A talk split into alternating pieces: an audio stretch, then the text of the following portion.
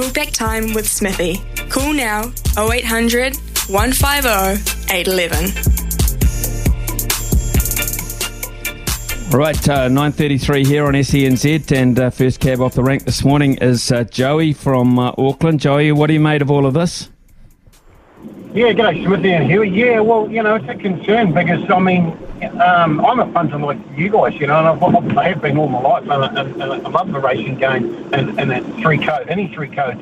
And, you know, especially the greyhounds, I mean, if um, if they if they got a, if they got problems with the greyhounds, Smithy, I can't work out, you know, that what are we doing different or wrong compared to Australia? I know Australia's a lot bigger, and and and it's it's all the the industry, it's all the people that lose jobs, uh, Louis and Smithy. You know, like there's breeders that are that are breeding greyhounds and that.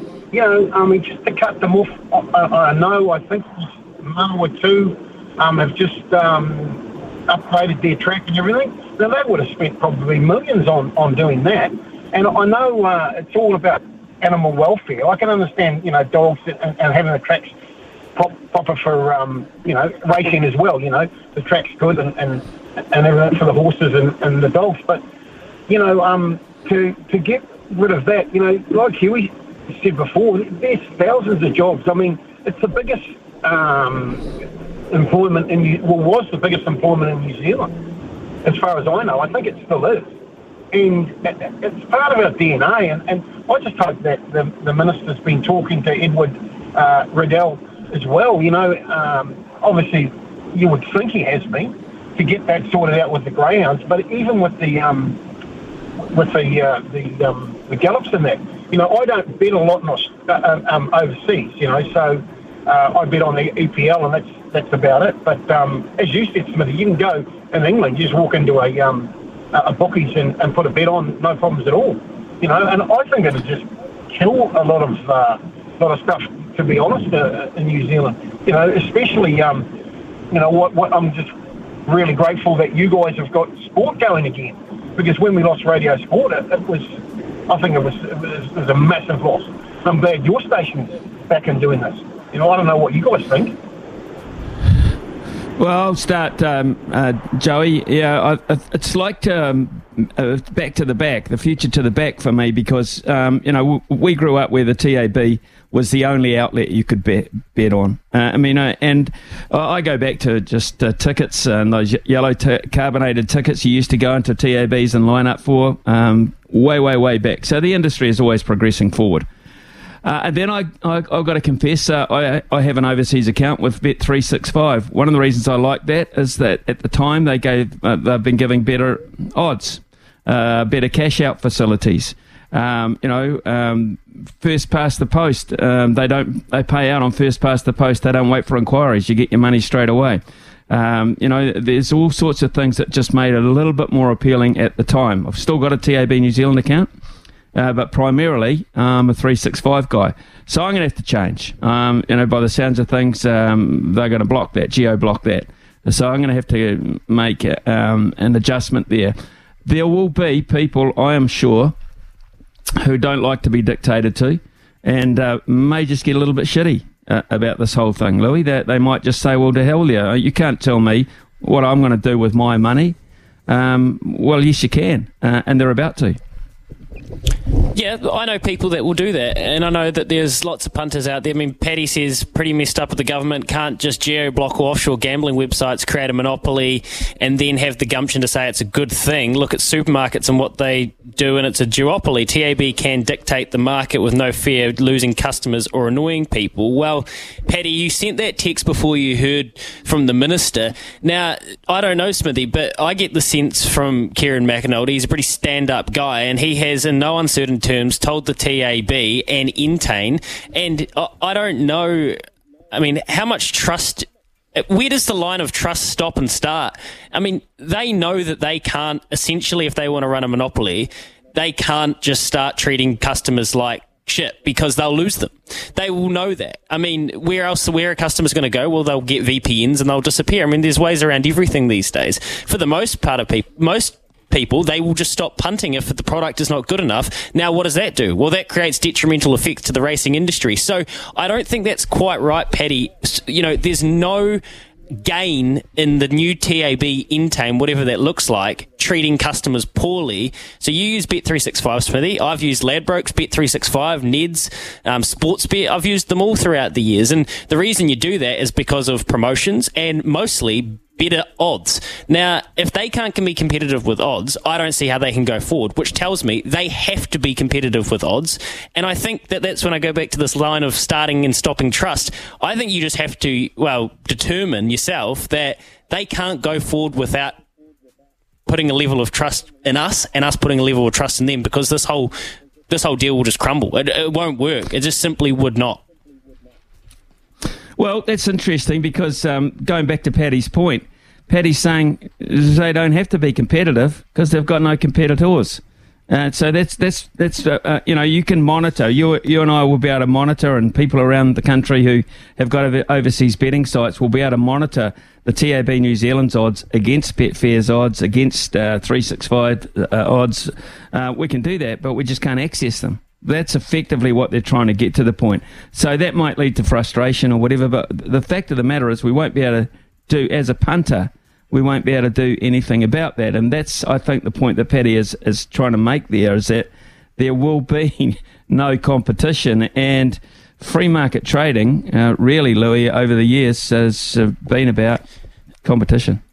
Yeah, and I understand that people would hear me and, and say that I'm being naive. How, how could you trust a corporate? Well, I mean, at the end of the day, this is there's there's a part of this which is also bigger than the punter, and that's the racing industry, and that's where Kieran McAnulty said he is ultimately the minister for racing, and that is safeguarding that 1.6 billion dollar industry from losing hundreds of millions of dollars. You asked the question, Smithy, hundreds of millions of dollars a year offshore when it could be coming into our pocket to make a better product to safeguard the next generation to create keep make sure we've got new jockeys wanting to get into the game, new punters wanting to get into the game. Um, each stable can afford to pay people; they can find staff. It's lucrative. It's an industry that people want, and so there's a part of it which is actually beyond the punter as well, and and that's why it's quite a it's quite a wide ranging subject, isn't it? Because you kind of can't just wear one hat when you look at it. Well, uh, you know, there's there's lots of, of, of things to consider here. Um, over the years, the TAB have given back to a lot of sport, um, particularly in sports betting, where a percentage of investment, a percentage of turnover goes straight back um, to uh, those particular sports it's wagered on. That will be a bonus because if that policy continues, of course, with no money going overseas and that money coming back into New Zealand again, they'll be the beneficiaries of, of more money, you would assume. Uh, haven't quite got to the bottom of uh, where Entain stands on that kind of thing. But Joey, thank you very much for your call. Uh, let's get to uh, Zayde, shall we, Brian? And we'll, we'll get to Zayde. Uh, and Zayde, thanks very much for the updates on those fight dates. Uh, we're going to talk to Mike Angove very shortly. but what are, what are your impressions of this?